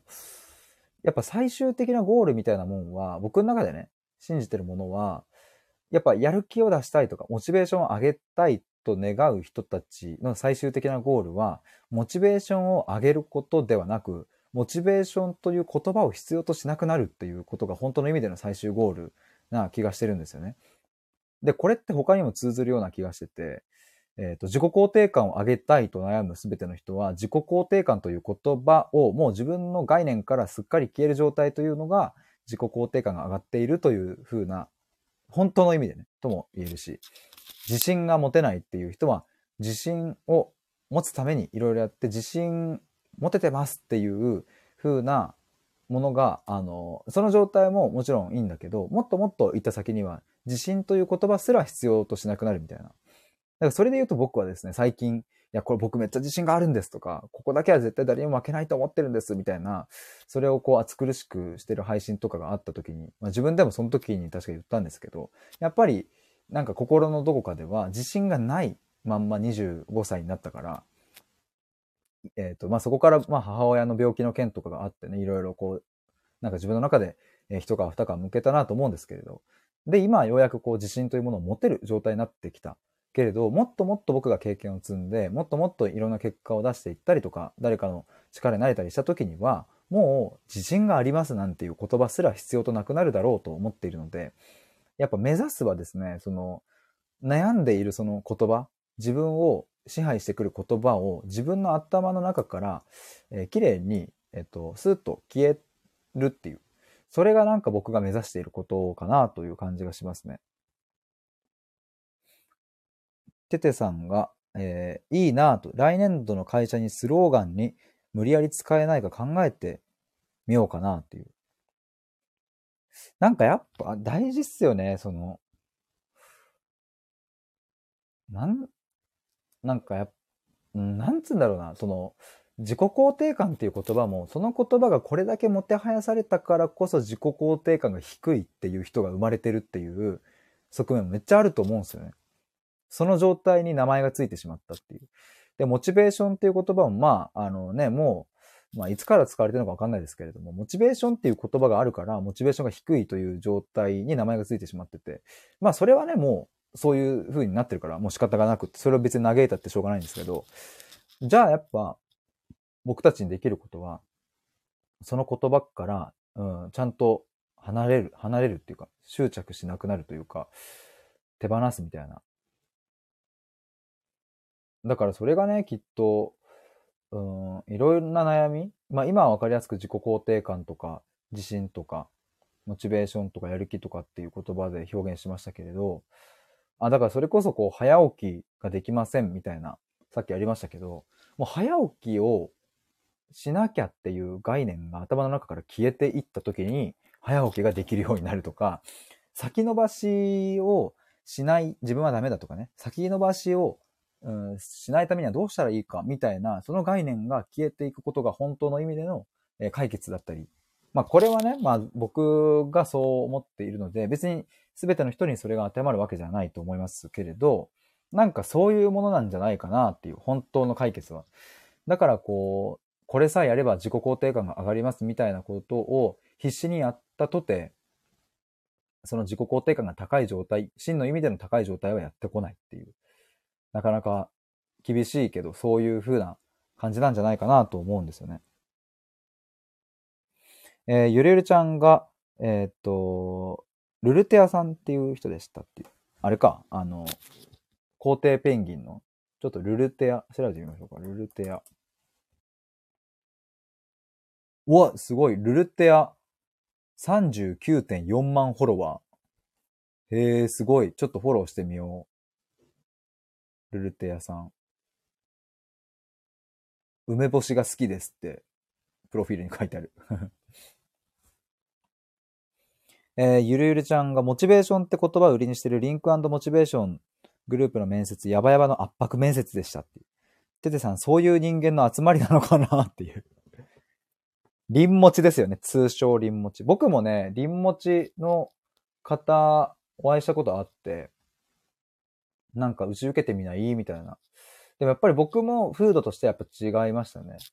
僕がね、でも会った、お会いした社員さんと、あと、今年もね、リンモチの人一人、えー知り合いづてで、たまたまなんかこう、僕が主催したワークショップみたいな、あの、東京でね、なんかワークショップを何回か今年やったんですけれど、そこに来てくれた人がたまたまリンモチの人で話してて、僕が出会ったリンモチの人は基本的にみんないい人ですごく優秀でね、なんかすごいなって思う人だったんですけれど、まあでも僕自身が会うかっていうと、まあちょっとそうではなかったなっていう、就活、だから大学4年生の時にそういえば受けたんですよね。銀座6だった気がするな。オフィス。銀座6すっげえ綺麗なオフィスに行って、うわ、すっげえ、なんだここ、みたいな。こんなところにオフィスあるんだ、みたいな感じになってましたね。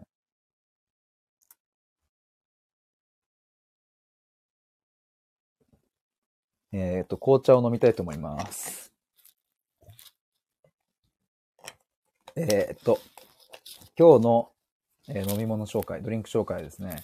セブンプレプレミアムのルイボスティレモンノンカフェインですね。600ml です。100%再生ペット樹脂使用ボトルですので、非常に環境にもよろしいでございますね。カフェインが 0g っていうことが、これやっぱ売りですよね。ルイボスティーの。これよく飲むやつです。セブンプレミアムのルイボスティーレモンと、えルイボスティーのストレート。これ僕よく飲むやつですね。ルイボスティー好きです。はい。でもあるかあれですね。やっぱセブンプレミアムっていうだけあって、なんかこう、え世界一の匠、巨匠が葉っぱを摘んだとか、なんかその、厳選、ナンバーワンの厳選とか、そういう言葉はないですね。はい。ということで、これ紹介以上です。よく紹介してます。テテさん、えー年中モチベーションをハイの状態でいることなんてできないですからね。そうなんですよね。ゆるゆるちゃんが今ツイッターで拾ってきた言葉。えー読みますね。サボる技術って超大切だよ。わかる。えー最高、最高じゃねえや。成功するやつは皆サボりの達人。サボるから持続可能なペースを保てる。大怪我しないで継続できる。ペース配分が完璧で大怪我しない人は遅かれ早かれ成功する。サボりまくれって話じゃないよ。頑張りつつ、えー心身ぶっ壊れる手前のサボるべき時はサボれって話で上手にサボる。とっても文章がやっぱ上手 これがあれですか？ルルテアさん？しかもすげえ共感するわ。僕はだからサボっちゃいけないにずっと囚われた。15歳ぐらいから。でも、サボっちゃうことに、サボっちゃうと自分を自己嫌悪してたみたいなある。で今はすげえわかる。やっぱいかに持続可能な形でいるかっていうことを常に考えるし、なんかこう、自分がこの一人の人間、動物としてちゃんと生存していくための戦略として、えっ、と、やっぱいかに成功するかじゃなくて、いかに、えー失敗しないかっていうことをちゃんと考えようっていうのが、まあ、失敗っていうのもね、また定義難しいですけれど、めちゃくちゃいいっすね。そして、サトシさん、こんちはっす。どうも。ゆるちゃん、ルイボスティーペロペロという顔文字で。ルイボスティーいいっすよね。サトシさん、テテさんと。えっ、と、テテさん 40? って、なんだろうな。えっと、えー、テストステロンさんです。ゆるゆるちゃんが。ああ、あの、ムキムキマッチョのあれですよね。アイコンの。テテさん、うんうんっていう。サトシさん、今日サボりまくりで自己嫌悪タイムを過ごしていたところっていう。これめっちゃぶっ刺さりますね。このゆるゆるちゃんの。今日ゆるゆるちゃんはじめましてなんですけど。ゆるちゃん、勤勉だなと。サトシさん、コラボオツでした。ヨッシーさん、言葉の選択屋さんは言葉を介して、えーその人の奥にある感情を刺激しながら、気づいてなかった自分発見に向き合ってくれる人、みたいな感じでしょうか？なるほどね。ちょっともう一回読んでいいですか？言葉を介して、その人の奥にある感情を刺激しながら、気づいてなかった自分発見に向き合ってくれる人、みたいな感じでしょうか？いや、でも本当そうですね。ありがとうございます。や、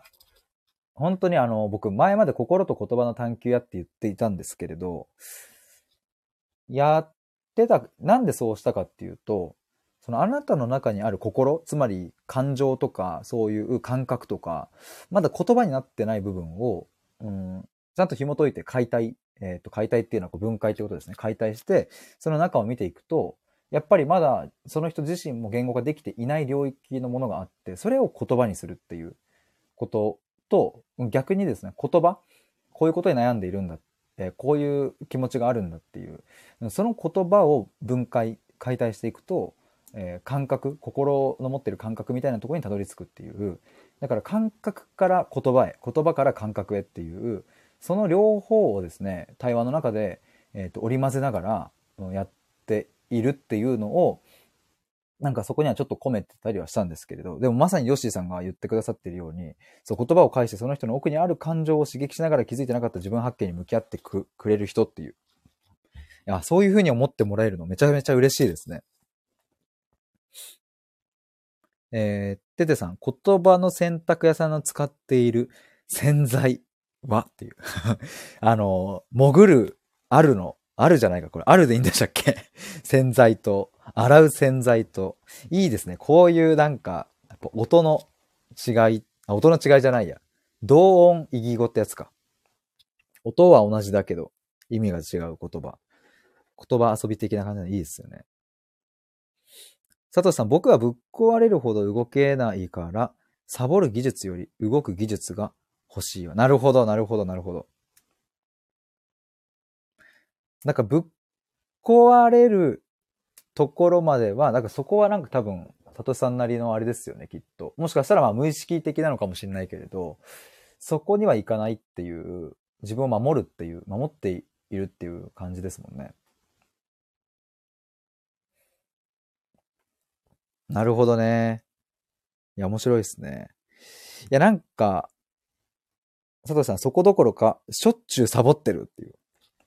やっぱサボるって、すげえ本当は大事だなって、やっぱ改めてこうやって話聞くと思うし、サボるっていう言葉を変えたいですよね。だからまあよく僕なんか前も言ったんですけど、継続は力なりも、うん、もちろんだけど、まあ、三日坊主も力なりだと思うっていう配信とかを前なんか知ったことがあったりして、三日坊主が若干ね、良くないものになっているのって、えっ、ー、と、自分がね、これをやるんだって決めたものができなかったっていう、できない自分ダメじゃんっていう、そういう雰囲気が三日坊主には漂うけど、でも、裏を返せば、うんと、やってみたことによってできないということが分かったっていう、結構シンプルにそれなんだよなっていうふうに思うと、なんかそういう三日坊主とかも、あの別に悪いもんじゃないどころか、やってみた結果、できないということが分かっただけだし、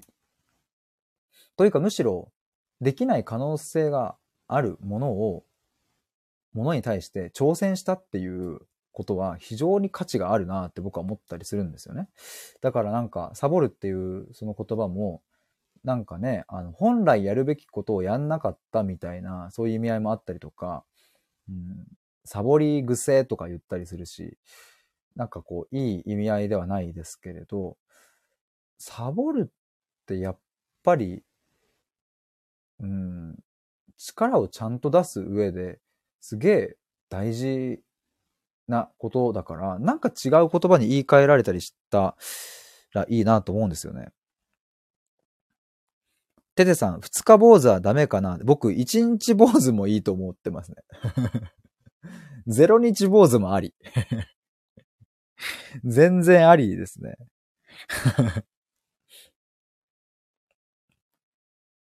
佐藤さん、サボりたくないっていう思いもでもあるってことなんですかね。テテさん、普通に休憩かなって。あ、確かに。休憩でいい。休憩でいいですよね。だからなんかあれかもな。サボるのが上手い人っって言い換えるとちゃんと休憩取れてる人とかとも言い換えられるのかもね。そんな感じがしますね。逆に、えっ、と、サボれない人っていうのは言い換えたら休憩を取ることに抵抗があるとか、えっ、と、テテさん、 stop think ってよく使うよね。へえ、あ、止まって考えるってことですかね。 Stop think。これはでも僕も、なんか初めてというか、こういう風な言葉で使うんですね。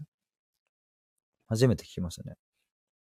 サトシさんも今日は本当にあーあって感じでさっきまでいたっていう。なんか、あの、このサボる云々の件に関してってことですよね。仕事で。なんかこういうのってすごくなんかでも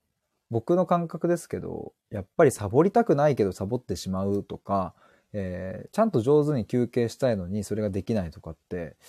結構ずっと長年苦しめられてたなぁと僕は思ってたりして、なんかそこの、そういうものとか、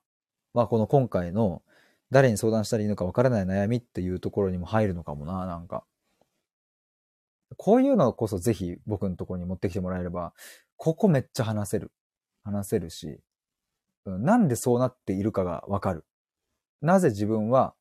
サボってしまうのかとか、なぜ自分は頑張れないのかとか、そこがの原因が明らかになるだけで結構楽になると思うんですよね。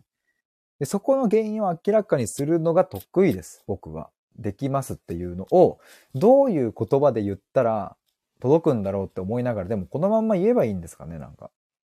なんか、ここをちゃんと届けたいなっていう。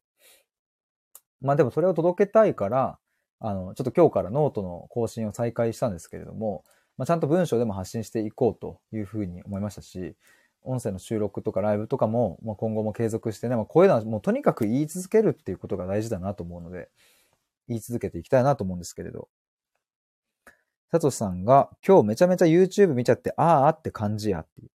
うわ、その感覚、すっごい、すっごい わかるな。あの、それ、僕、社会人1年目の時、えぐかったですね。もうなんか、普通に平日の夜とか YouTube 見て、ひどい時だと朝4時ぐらいまで YouTube 見続けて、だからもうなんか寝たくなかったんですよね、なんかもう。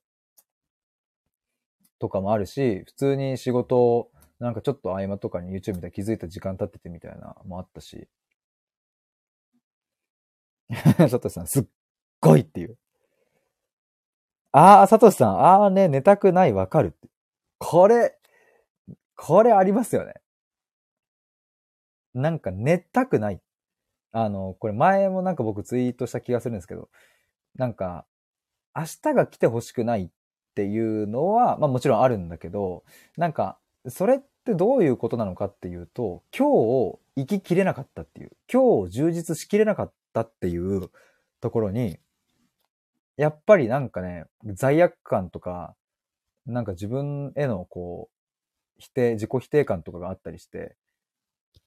今日なんか全然できてない。何も充実できてないのに、今日を寝てしまったら今日が終わってしまって、なんか生ききれてないっていう。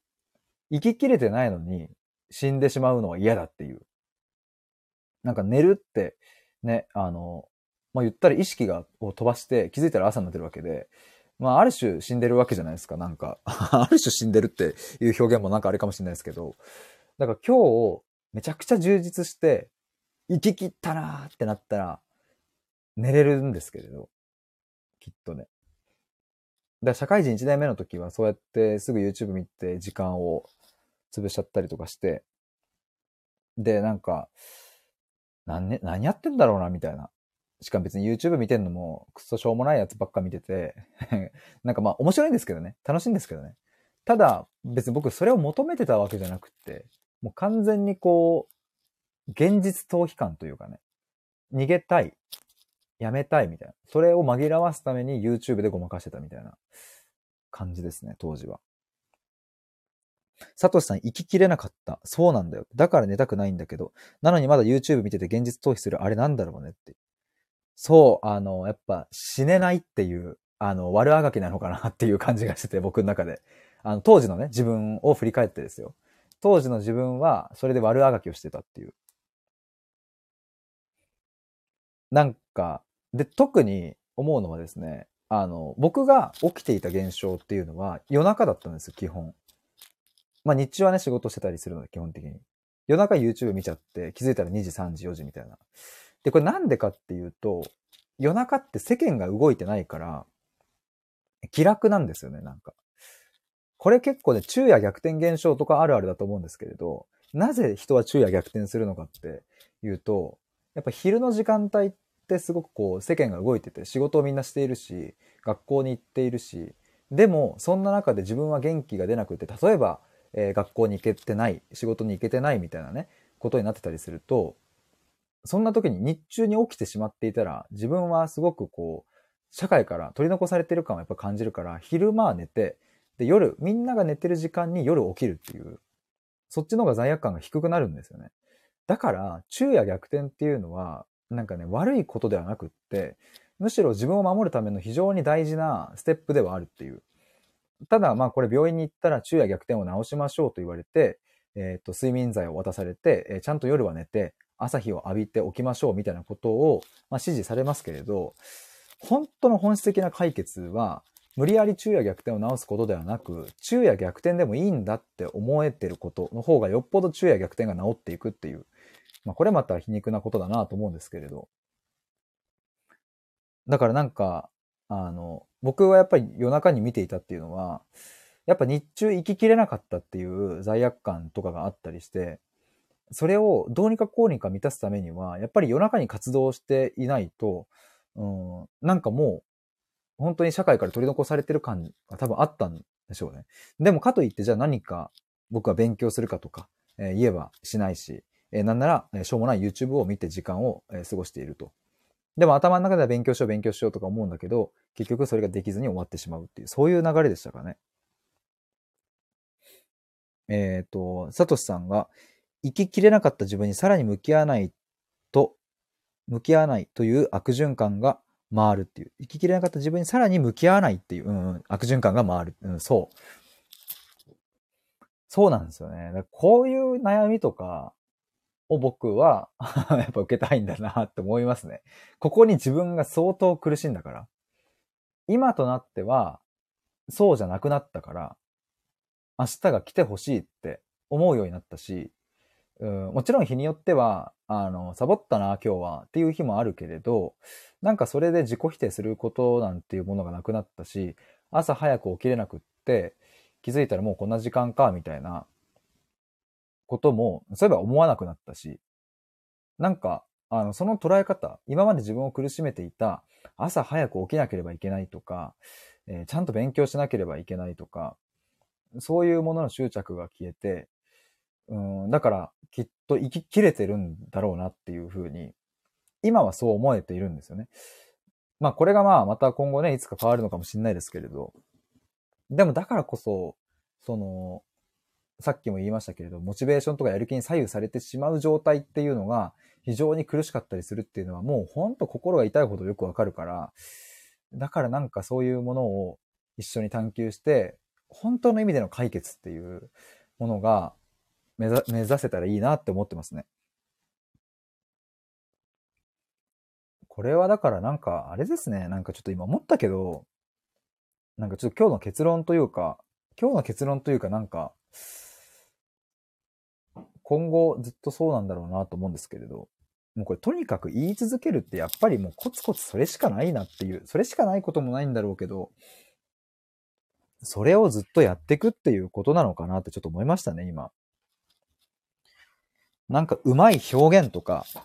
うん、誰、届けたい人に刺さるような言葉っていうのは、もちろんあった方がいいんだけれど、なんか今それを探すっていう風な意識でいるよりは、もう今日みたいにそれを届けるっていう、もうこれをですね、もう何回も何回も同じことでも、何回も何回もスタイフの収録でも、ライブでも言い続けて、ツイッターでもノートでも何回も何回も言い続けて、とにかく発信し続けるっていう、もうなんかそれに尽きるのかなって。で、それをやってった先に、もしかしたら半年後とか、1年後とか、まあもっと早ければ1ヶ月後とかに、なんか、うん、綺麗な言葉、ちゃんと届けられるようなスマートな言葉が出てくるのかもしれないですけれど、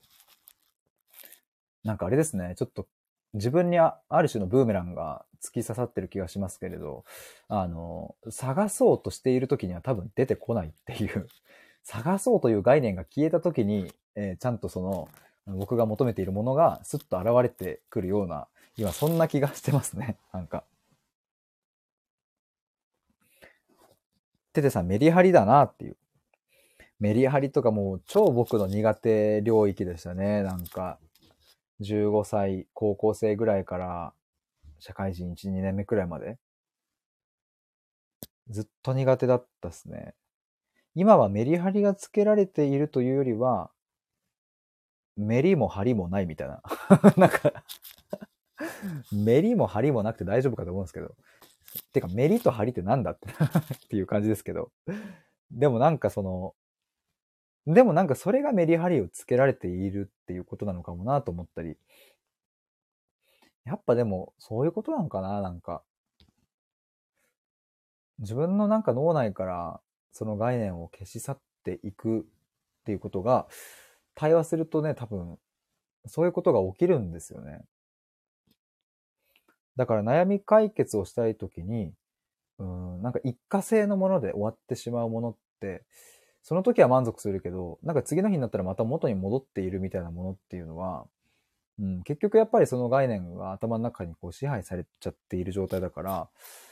うん、なかなかこう、ね、復活してくるんですよね。そういう表面的なね、なんか、ものをこう、綺麗に拭き取っても、根っこが残ってたらまた復活してきちゃうので。ててさん、オンとオフの区別ができていればいいんじゃないかなって。オンオフについても結構話したいですね、なんか。オンとオフみたいなとこの区切りとかもそういえばね、どこになるんだろうみたいなのが、僕はね、なんかあんまりそういうのが、やっぱりそのね、なんかずっと悩んでた時は持てなくって。まあ今もどう捉えているかというと、うん、まあ土日平日も構わずというか、今もう曜日の区切りもなくなったので、どこがオフになってるかといえば、飯食ってる時とかかな。何なんだろうな。この辺もちょっと考えてみたいですね、なんか。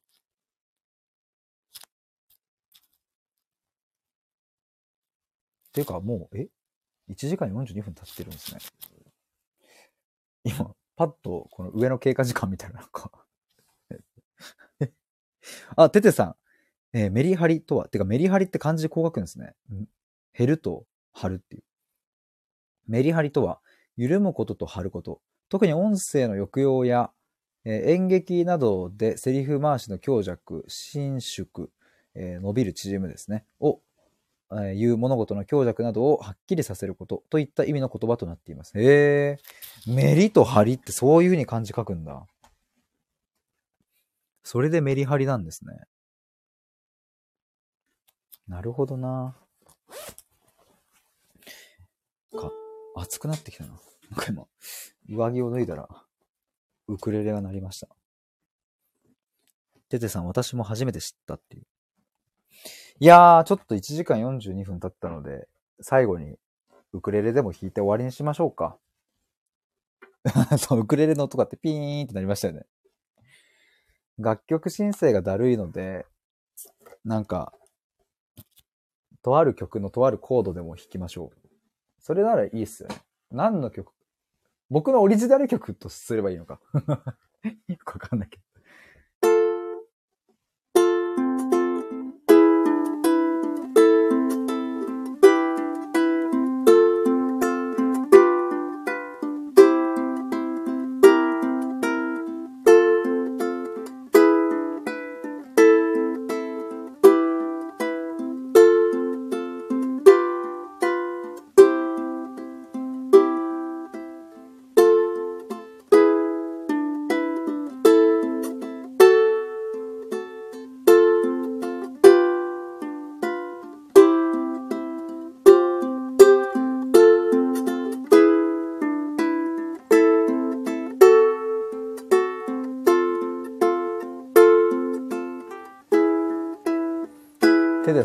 デさん、探求のテーマ、テーマ、言葉の選択のテーマ？モグニャンさん、ウクレレタイム、いるか人で、なんとか亀、いるか人で、なんちゃら亀いるか？ててさん、イエーイって、もぎにゃんさん素敵って。いや、なんか楽曲申請ってめんどくさいんでしたっけ？なんか本当はさ、ちょっと、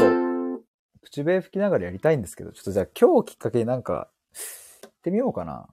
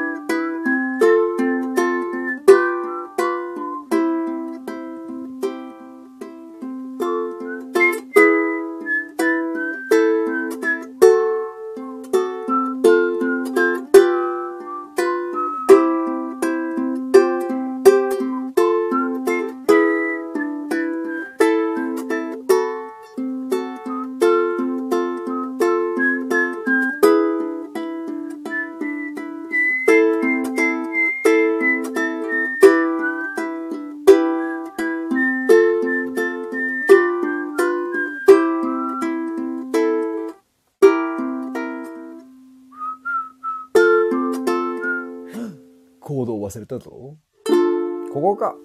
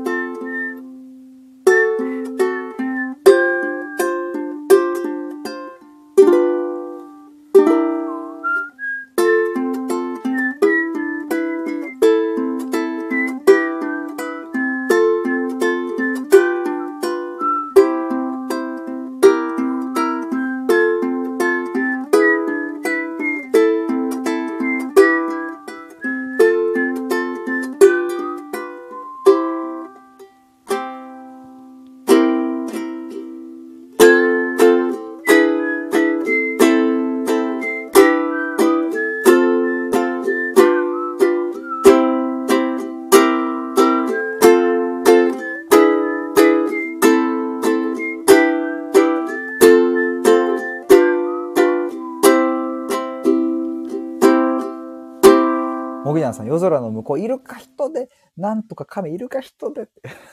この絵文字、これ何なんだろうイルカ人でさ、クジラ？あれか、フグかな？夜空の向こうです。ありがとうございます。エモい気持ちになってきた。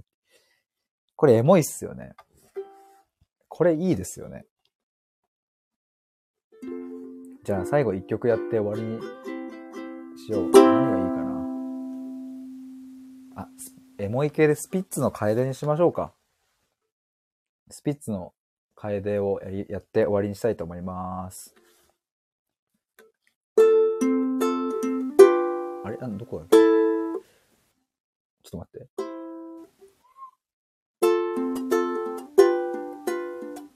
あ、ここか。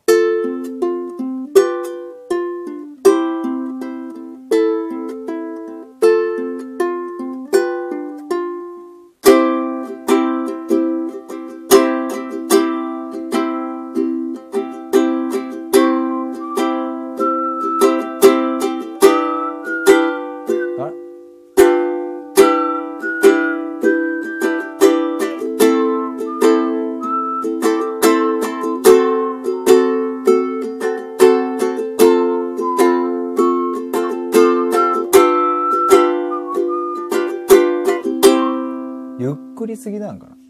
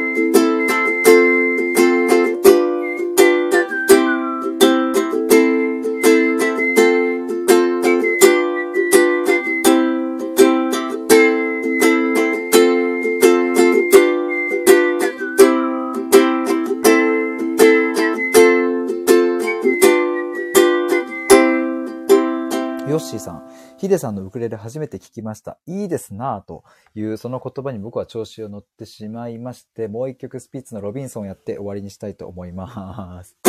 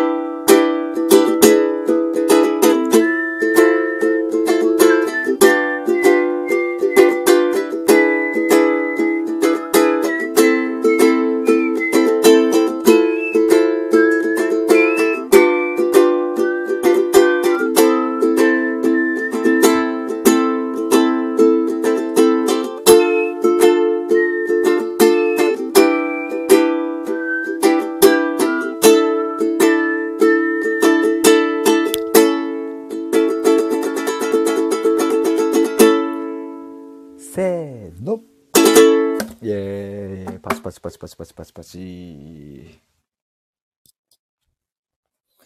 もぐやんさん、一生とな、隣でウクレレ弾いててほしいっていう。いや、嬉しい感想ありがとうございます。よしさん、拍手拍手拍手拍手、にっこり、爆発と。もぐやんさん、キラキラ、拍手キラキラ拍手キラキラ拍手キラキラ拍手と、この色とりどりの手の色でありがとうございます。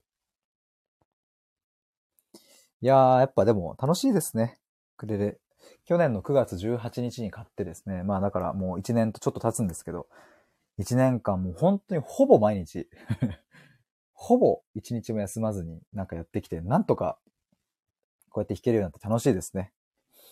もぐにゃんさん、心が現れたって、いや、嬉しい。ちょっと、あのー前回はクリスタルボールというすごくこう、フォアワーンっていうなんか神秘的な音を流しながら、